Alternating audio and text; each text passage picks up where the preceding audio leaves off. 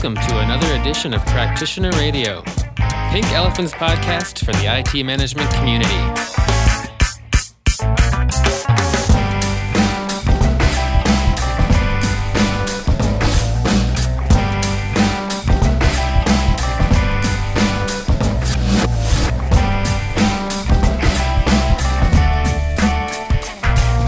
Welcome to Practitioner Radio, episode 20. For 2012, the first episode, Pink Elephants podcast for the IT service management community. Hey, it's Chris Dancy, and I'm here with the most powerful thunderboltish lightning person that I know that I know that I would do a podcast with. Troy Dumoulin. Hey, Chris. Troy, Troy, it's 2020. Do you think you'd live to see 2000, 2012? You know, I had my doubts. That whole Mayan thing last year, and I watched that movie. That was a bit unnerving. You know, I, I thought tidal waves and everything, but January 1st, it was kind of like, you know, year 2000. Yeah. You know, the, you know, the party we had and nothing ever happened the next day. No, I still have uh, food stored from that. Yeah, in your bunker, right? They've my yeah, in the bunker I built to get through 1999. Uh, Troy, what an amazing uh, 20 episodes. Um, I had uh, it was really funny. A lot of people liked the image of the uh, uh, business operating model from last episode. So you know, again, thanks for for embedding stuff like that. We've got another great topic today that we're going to be sharing about with a graphic from it too. So those of you who enjoy graphics and like looking at the show notes and all that other kind of stuff, we've got good stuff. So Troy, you never rant. You know, I know. Uh, You're you're not a ranter. That's that's the Canadian part of me. I'm, I'm actually U.S. and Canadian, but sometimes I'm I'm more Canadian when it comes to you know just general life. I I'm pretty laid back. 'cause that's where my Canadian side comes in. Yeah, But the reality is, I'm I'm I'm I'm ticked. you are. not ticked. I'm annoyed. I'm annoyed. No, you're not ticked, but I I think I think you know you, you've, you've got you've got a valid point here. So uh, would- let let's talk a little bit about this whole idea of documenting versus deploying processes. And you've got a blog that I'm going to link to right now in the show that is just brilliant. And and I really loved a couple points of it. You used the word adoption because people you know, will always, you know, you always hear, I always read, you know, I'm adopting this process, I'm implementing this process. Just recently, uh, I read a blog where a guy used a term I, I like to sometimes joke around with, and it's, I think people should foster parent processes before they adopt them, um, uh, which is, uh, you know, a whole fun play on words. But then you go, you go on to talk about this designing, documenting versus deploying. So like the triple D threat. So get us started. How did, what got, was it an RFP? What, what was it that got you thinking about all this? Yeah, it it was an RFP, actually several. Okay, so I actually lead Pink Elephant's consulting and education practice for North America and Southeast Asia. So I get to do a lot of responding to requests for proposals and, and customer requirements. And I have to develop a sizing of that and pricing that and, and put it forward as our best foot forward to say, okay, this is what we would do and how we would, you know, offer our services. So I do that as part of my job, and I have a small team that helps me with that as well. Now, normally that's not a problem, but sometimes we get these requests for a proposal that are just not sane. Um, and it's actually, I know, And this is you. This is that's mild. I mean, that's I would say something much worse. well, let's just say they don't know the questions, let alone the answers. And so they, they put out there what they would like.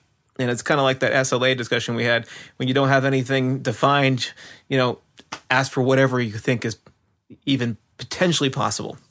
So I'll often get this request uh, for proposal that says, okay, we like this whole ITIL thing. We agree with the concepts.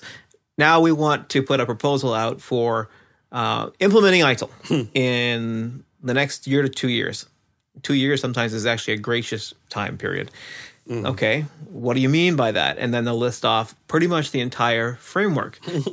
Wait a minute. They don't actually like copy and paste out of books and stuff, do they? Well, they they put the name of the process and the process objective, so it, you know it sounds like they know what they're asking for. But then it's the sheer number that actually just gets you. Hmm. Again, I just responded to one for one company that was 17 processes, and that's in two years. And it was kind of put in place that you know that's a that's the goal, two years to deploy this. That's pretty aggressive for seventeen. But I've seen worse, especially in regions like Southeast Asia. It seems to be the the normal thing, and government uh, RFPs often have this as well. It's, there's this perception that I'm going to outsource this and put it out for RFP. So if I wave my magic wand, somebody will come in and, and do for me what's actually impossible for me myself to achieve, or even take on board as far as the level of change. So that's where this whole article is generated from. I said, okay, I've got to write down clearly to help people understand what does it really mean to deploy a process because that's very different than just writing a document. A document, I can create that in two weeks, you know, with a couple of rounds of iterative response and feedback. Right. But the average process to deploy, minimum four months. Right. And that's one, right. right? So this is where this this whole concept versus document versus deploy comes in.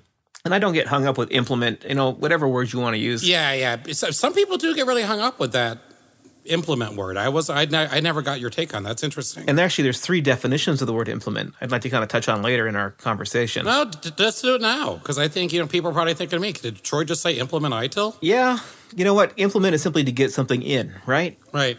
Get something in. Let's ask ourselves what that means. In this case, I hope what it means is I am changing people's behavior through proper documentation of what should happen in the future state and the automation of that what should in a tool that allows it to actually be even tenable and possible. Sorry, that that, that that's a thunderbolt. Okay. I, sorry, that was really good. So th- I like the idea that it's changing people, documenting. Why do you think? Just because, again, a lot of people look to you, they look to Pink Elephant, they listen to this podcast for direction and guidance. Some of those people are practitioners, hopefully all of them. I, you know, we all are practitioners in our own way. And but I'm sure we have a lot of consultants that might listen. In some ways, this this blog it's like you're giving away the farm. You know, I we found a long time ago at Pink that better to give the truth in its full baldness and uh, shock and awe than to basically hide the reality of what is happening. And we find that when we give more, we actually get respect and people actually acknowledge we know what we're talking about. So in the end, everyone wins when you're actually just upfront and open with things, frank, basically about what the truth is. Hmm. So yeah, it's I'm pretty much documenting our total methodology here Yeah. but it's it's because people have to understand what they're up against if they want to be successful. right. So you asked me about the three concept of implementation. In Yeah. fact, there's a link on the blog you're going to link to. It actually references a book which is from one of our partners in Denmark, and they define three general definitions of the word. Okay. Getting it in. And remember, getting it in in this case is changing behavior, right? Hopefully. Okay. But in one case, the first level of implementation is I have a tangible tool project and a documentation project, and all I've got to do is set up a project to get those artifacts created and the tool configured, and I'm implemented. Done. All right, that's one level. I like that. The next level up is, oh yeah, I guess we've got to create something and it's got to be used later by somebody because there's some consumer slash customer here that are the recipients of this project. So why don't we bake into the project task the skills based training so that people actually know how to use this stuff once we go live and we close the project? That's level two of implementation. People actually are educated in its use. The third level, though, is oh, all right, we'll do all the first two, but now we're actually going to create an evergreen organization, set of roles, structures, continual service improvement strategy to make sure that when we finish that quote unquote project, we've trained everybody in the skills based training and we can hand it over to an organization which will take it and actually make this investment worthwhile going forward. That's level three of the term implementation. And of course, in theory, the third one is exactly what you want to do. In my experience, Chris, most are with a level one. Finish the project, project closed, call that success, and you know, have the party. Well, I think maybe that's why some people don't like the word implement because they only they think that's all it is is level one. If that's what they think it is, it's not a good thing. Okay. Implement, though, can mean any of the three levels. Nice. It's how you've defined the word itself. Yeah. You know, the other day I tweeted, uh, and because someone was asking me for some help on something, and they said, Well, can you help me define the requirements? And I said, Will you start by defining requirement? What do you mean by the word requirement? Exactly. And I just, and they said, What do you mean? What, you trying to be smart? I'm like, No, I, I really need to understand what is a requirement to you? I had a I had a very similar case just recently. Actually, I was talking to an organization which wanted to talk about global processes, and I said, "Okay, what do you mean by global process? exactly. right? Do you mean a common process where no one deviates and everyone uses the same? Do you mean a, a process where a part of it is common and a part of it is actually above and beyond, which is you know the, this core component, or do you mean I'm going to create this center of excellence, just a library of artifacts that everyone can pull from, and hopefully it'll look the same because it shares the same parentage? Those three very legitimate decisions all could mean global process. Yeah, yeah. It's uh For as much as I remember when I first started learning about uh, uh, a little bit about ITIL in the early part of last uh, last decade, because I still don't know what to call. They, they say the knots. I don't know what to call the last. I'm happy now I can say the teens.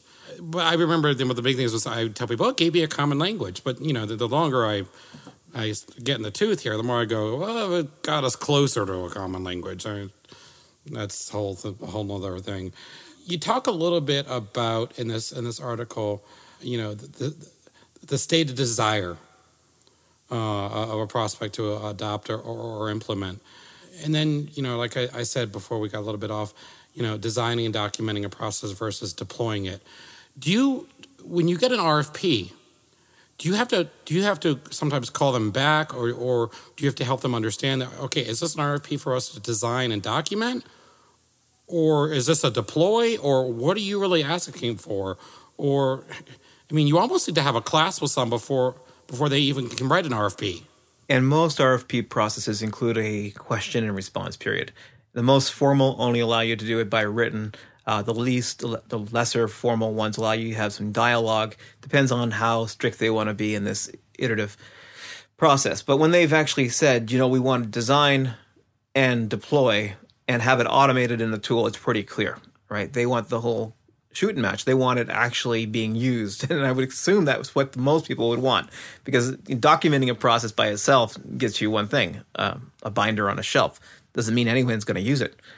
Same thing goes for a tool, right? You can buy a tool, but it doesn't mean anyone's going to actually use it. In fact, I've seen many organizations spend lots of money uh, documenting processes because the process is just as potentially useless uh, and automating those in tools and having no one change, literally no one doing anything different day one of the rest of their lives, basically, because the project closed and there was no controls to ensure compliance.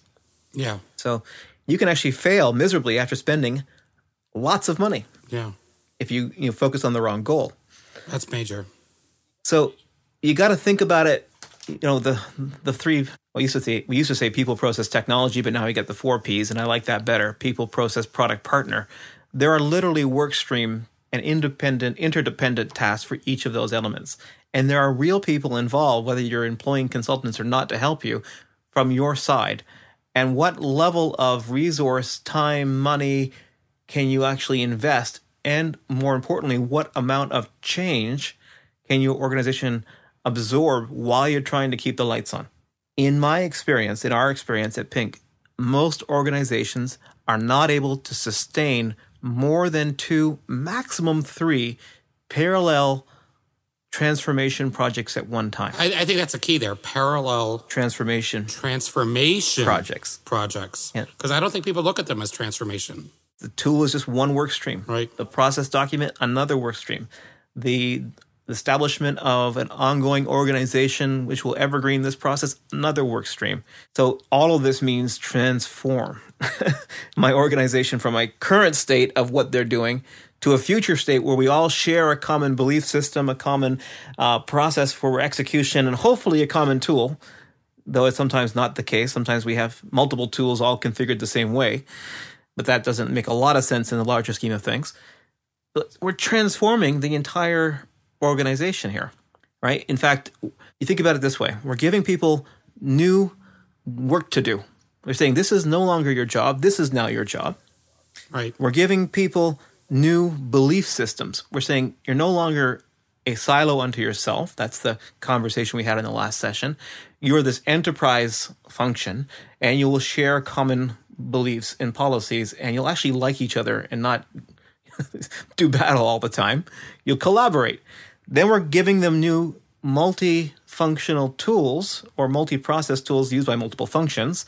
So we're giving them new technologies to work with. And we can do all the first three, but unless we change their whole reward and incentive programs, we might as well have forgotten the first three tasks.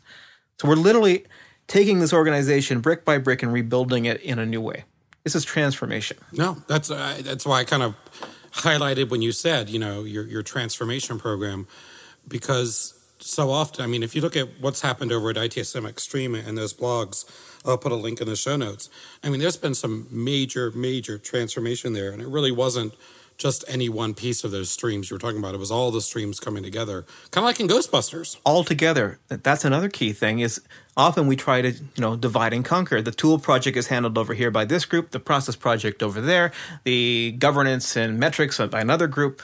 That's a recipe for disaster. Hmm. Or another recipe for disaster, and I have an article on this called When ITIL Projects Collide because we want to get it all done, we have this major goal of getting six plus processes done this year. Chris, you take incident, uh, I'll take problem. Mm. That group over there, they'll do change and they'll go all off and be prosperous and come back having defined their processes totally in isolation, all with their own tools.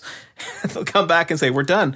The problem is, all of these are things that are supposed to be connected, and there are many things that are shared across processes, but we designed and automated totally in isolation. We've created new silos out of processes. You know, it makes me think of almost an analogy because, you know, when you're talking, my mind is going a mile a minute. And what you just described was as if okay, that scenario would work if I was making dinner for my family. But if I'm making dinner in a restaurant for 300 people, I got to, all of us in the kitchen have to work together. Absolutely. Otherwise, there's chaos and pandemonium, and the food would wouldn't work, and people wouldn't come back. And remember, we hmm. said velocity is different than agility, right? Lo- loved it. I actually, I didn't want to tell you, but I had it tattooed. I could just see that. That's just kidding. I didn't have a tattoo. so you got to all work towards the same goal. I am a fan of practitioner radio, so okay, maybe I maybe I will. I heart practitioner radio. I heart practitioner radio. You get you get free pink passes for the rest of your life. Just because we're busy, all busy, even doing ITIL processes doesn't mean that you know we're going to link these things up, right? Right. Just because we share the same parentage doesn't mean we have the same upbringing. No. As far as the, the, the I want to make sure we get to this uh, before we get too long, uh, before we have, have to end. Uh, but you have an exam, example um, transformation roadmap, and that we'll put a link to in the show notes. And again, people love it when they have stuff they can look at. Um, I, I don't, it's not because I want to start at the beginning, but I do want to start. I just have to ask a question. The baseline gap analysis. Now, I, obviously, you don't put specific times in here. You know, this is this long, this is this long. But that baseline gap analysis, that's so important. But you have it overlaid or aligned with an executive overview. Yeah, there's a number of things we're trying to achieve. Yeah, yeah. Help me because this seems like so important because they always say it's that first step. So help me. Okay, so you'll notice on the picture that at the bottom there's these yellowish boxes with green outlines around them. Those are your ITIL education slash awareness type courses or workshops. Those are not skills based training, first of all. Mm. That's general education that is focused on getting the same people in that organization or the people in that organization on the same page. Mm-hmm. It has nothing to do with teaching you how to do your job tomorrow. It's simply a means by which we come together, agree that this is the goal, and then have a common language to even discuss the problem statement, let alone the opportunity for improvement. Mm. So until I, I share that common language and common understanding of intent and objective, you know, I, I'm lost even in the detail of design. So you've got to get your education strategy in place simply as a management of change task. That's all management of change. Now, the baseline assessment up front in this example is a stick in the sand saying, before we even begin, here's what we look like. And we're going to use that information in a number of ways. I mean that that seems so important to me. It is, but some people don't value it because I've had people say, "Troy, we know we have nothing in place. Our processes are going to come back at zeros. Um, so you know why bother? Or I know how bad it's broken. Why would I want to spend money on you telling me that? All right. So, from a point of view of just information for planning, that's relatively accurate. It's still good to have for planning, but that's only one of a couple of reasons you want to do an assessment. Right. There's two more which are more compelling on the personal level. Right. Uh, one is, all right, a interesting aspect of human nature is that we have very short memories. Thank you. All right. So what have you done for me lately will be a question every project manager, program sponsor will have to answer sooner or later. So let's say we get through our first phase, we've successfully deployed several processes in a tool. Now I have to go back for another round of funding. Now, if you're not able to show all the benefits that you've accrued through that period of time of improvement, good luck on coming up with the next round of funding. You literally have to take a picture even before you start improving things, how bad it was, so that in that now delta view, you can say, look how far we've come. That's your proof, right? And that is probably one of the you know most compelling reasons you want to do this. Another reason you do assessments is because I think we may have talked about why people do things, and one of the reasons people do things is because they know there's consequence, and if there's consequence, there has to be some kind of measurement. If you do assessments initially and then iteratively through your program, it's like it's like insurance because people know that you're going to come later on and check to see if they're actually doing things the way they're expected to. So having a whole strategy of assessments from the initial and then subsequent, whenever that makes sense, is a strategy to invest in insurance that people will actually be doing it when you come to check because they know you're coming to check. If you care enough to manage it, they'll care enough to do it. So there are a number of different reasons in that article in the in the blog links list a few more, but give you an example, it's important to get that snapshot. Well, for me, I mean, because you know, I'm I, I get asked to do a little bit, even though I've got a new role and all this other kind of stuff. You know, I still get asked to help people out with stuff, and there is something so important about holding in your hands not a mirror but a magnifying glass, a microscope, a mirror. You know, an assessment to me is so much more than just a state of where you are. And can I build on that? Yeah.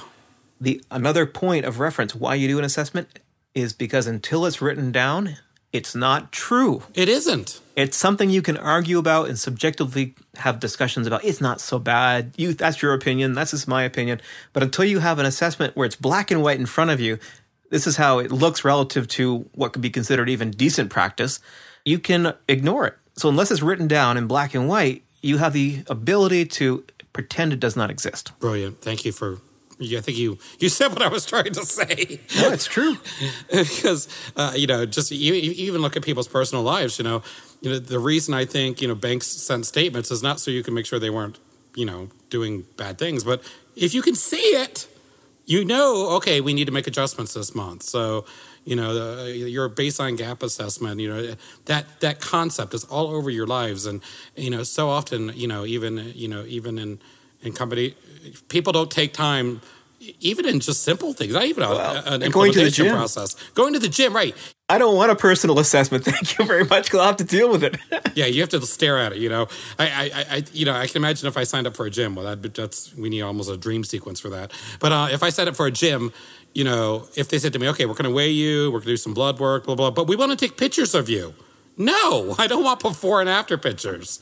It's like, uh, but oh well. All right, I think we should better talk about resourcing and one of the key reasons why it's difficult to uh, to do more than two or three together. Well, yeah, why it's more difficult and resources, and because again, we're talking about transformation. So, how do you even start to think about resourcing in a transformation process because you said a couple important things about this whole transformation process your entire job's going to change. Yeah major parts of it for sure. So so let's how do you even start to address that? Because that could be a real shakeup for some people. Well first of all there's a myth about the proper use of consultants. Some people think i don't have the time and energy so i'm just going to outsource it all. I'm going to have someone come in and do it everything for me. I'm going to look at it bless it and say that's true and let's move the reality is sometimes the journey is more important than the end state. Here's another mini thunderbolt. Until I actually have put some sweat equity, some thought, and some personal energy into the design, I have very little emotional attachment to it. So if I outsource it all to another pair of hands, I will always have this feeling of uh, it doesn't work for me. It's not invented here. It was a consultant who did this.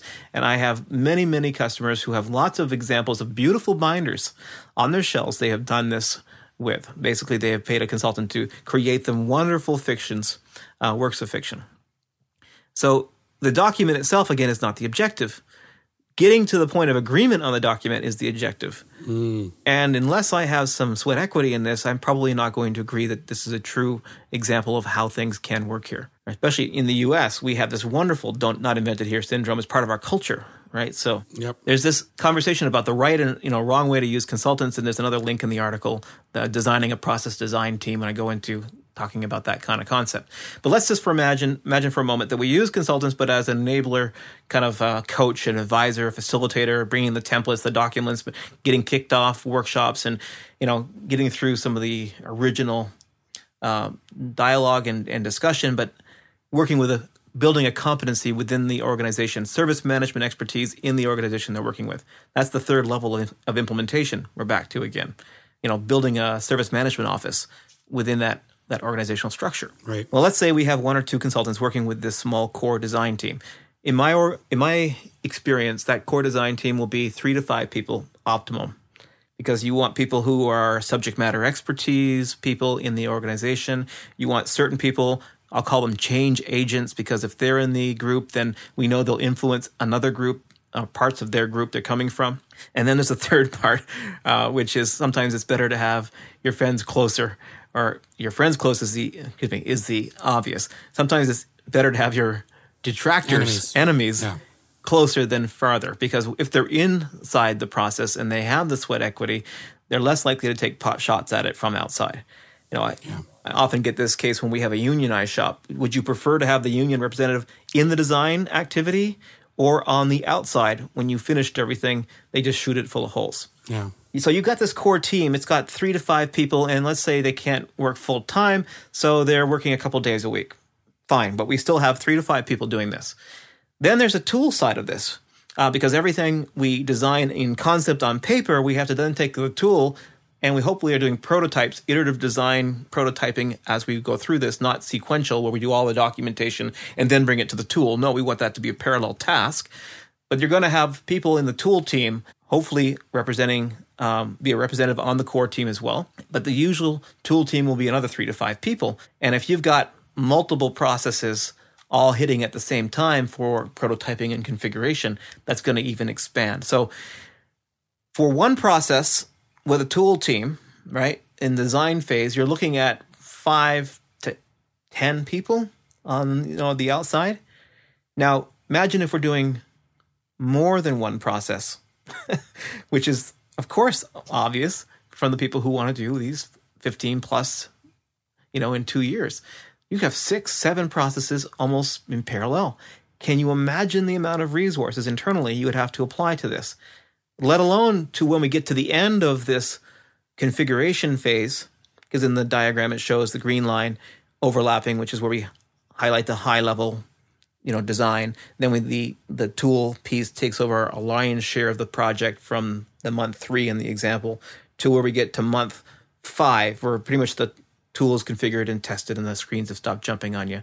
Now i have to create these workshops for deploying the process. Hmm. Literally it's like okay chris bring your team or part of your team to a lab where we have the tool set up as a lab environment.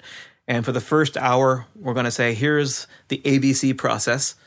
And for the next two hours of the morning, we're going to use use case scenario based exercises for tool training. And we got to put everybody through this. Which you wouldn't be able to do those use cases without some b- good baseline, by the way. Yeah.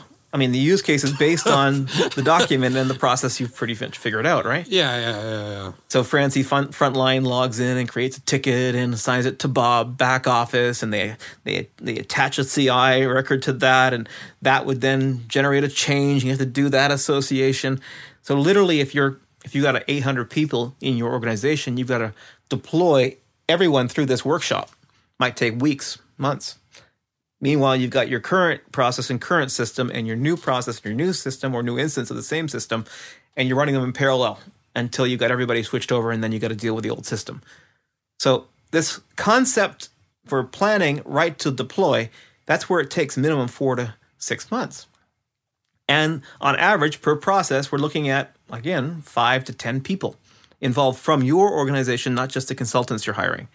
Do you really believe you can successfully, you know, do more than two or three? Because we're now talking 20, 30, maybe more people in principle to actually deploy more than a couple processes in parallel. the thing that blows my mind when when I listen to, and, and we don't want to make it because I think you know there are some people uh, who, and I you know I I'd be remiss in saying that I haven't thought this at times that would listen to that and go, who's got time to do that's way too complicated, but. Uh, I, I think you know who doesn't have time. It, it's really strange. It's as I as I, I grow in this journey with you on, on practitioner radio, and I spend more time talking to folks outside, and the more I realize that you know we we need this type of behavior more than ever in 2012, not less. You know how you know to, be that forward thinking and that adaptive you know, the, the, you know, I always, well, I start to worry, well, gosh, if I do all that that Troy just said, and, and I'm really diligent about it, how do I handle then life? So then if someone on one of these core teams gets promoted and, you know, it's no longer part of that part of the company, and then I've got to, do I start from scratch? And yeah, it happens all the time. Well, don't tell me that. that that's life happens, babe. That's what happens. All right.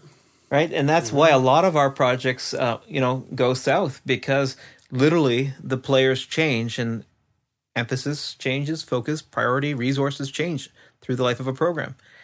So many start these large transformation initiatives of X number of processes, but find they get only partway through because of the very thing you just mentioned, right? So that's just a reality. Now, can you implement a tool, especially out of the box in a couple of weeks? Absolutely, especially with the new, you know, software as a service model. Can you document a process in a couple of weeks? Absolutely. What you got is a tool implemented and a process documented, but you have no guarantee you have an organization willingly to change behavior. No, you just brought me a slice of cake with frosting on the side. Yeah. It's there. I can say it's there, and I, I bake the cake and I put it on a plate in front of you. Yeah, that's a level one and a level two separate. It's like that's yeah, that would be yeah. No, you can't. We had an organization come to us just recently and say, "Listen, we it was a tool project for us. We implemented a tool, and we got it done in about six weeks and what we got is a tool. Mm. you know, we have no change in behavior. We realized we lost sight of the goal. Mm. The goal was transformation, was making people do something different than they're doing today in a new way, in a new in a new tool. It means a lot more effort in the in the whole conversation of transformation. Well, now uh, we were at that, that time of the hour, but I do have to say, um, in the spirit of of transferring knowledge into results, this has been a, you know, maybe we should have named practitioner radio transferring knowledge into results because uh, hopefully we, we give people stuff so that they can actually transform into results. But uh, we got Pink 12 coming up. We've got one more episode we record before uh, Pink 12, maybe two. I, it's hard, always hard for me to, to do math in my head when I talk to you because you overwhelm me. And now's the time for a promo. Chris and I are going to be at Pink 12 doing practitioner radio live. Yes. For those of you who are still on the fence, I can't believe anybody be on the fence, but some people enjoy the wood. Um, get to Pink 12 because uh, uh, Monday, the I'm not sure the date, but check, check look, look for Pink uh, Troy. We're going to be recording in front of people live. It, it's going to really be practitioner because all you guys will be there. So uh, check it out. Uh, make sure you come visit. Uh, and you know, make sure you sign up to uh, get over to Pink Twelve. I, I think it's really exciting because I've done live shows before, but they're always with like the other people I do the podcast with. The thing that's different about practitioner radio for me is like I really have to like listen. you can't do a podcast like this and not listen. So I'm, I'm, like, you get to watch me actually pay attention, which might be the the, the best reason to go.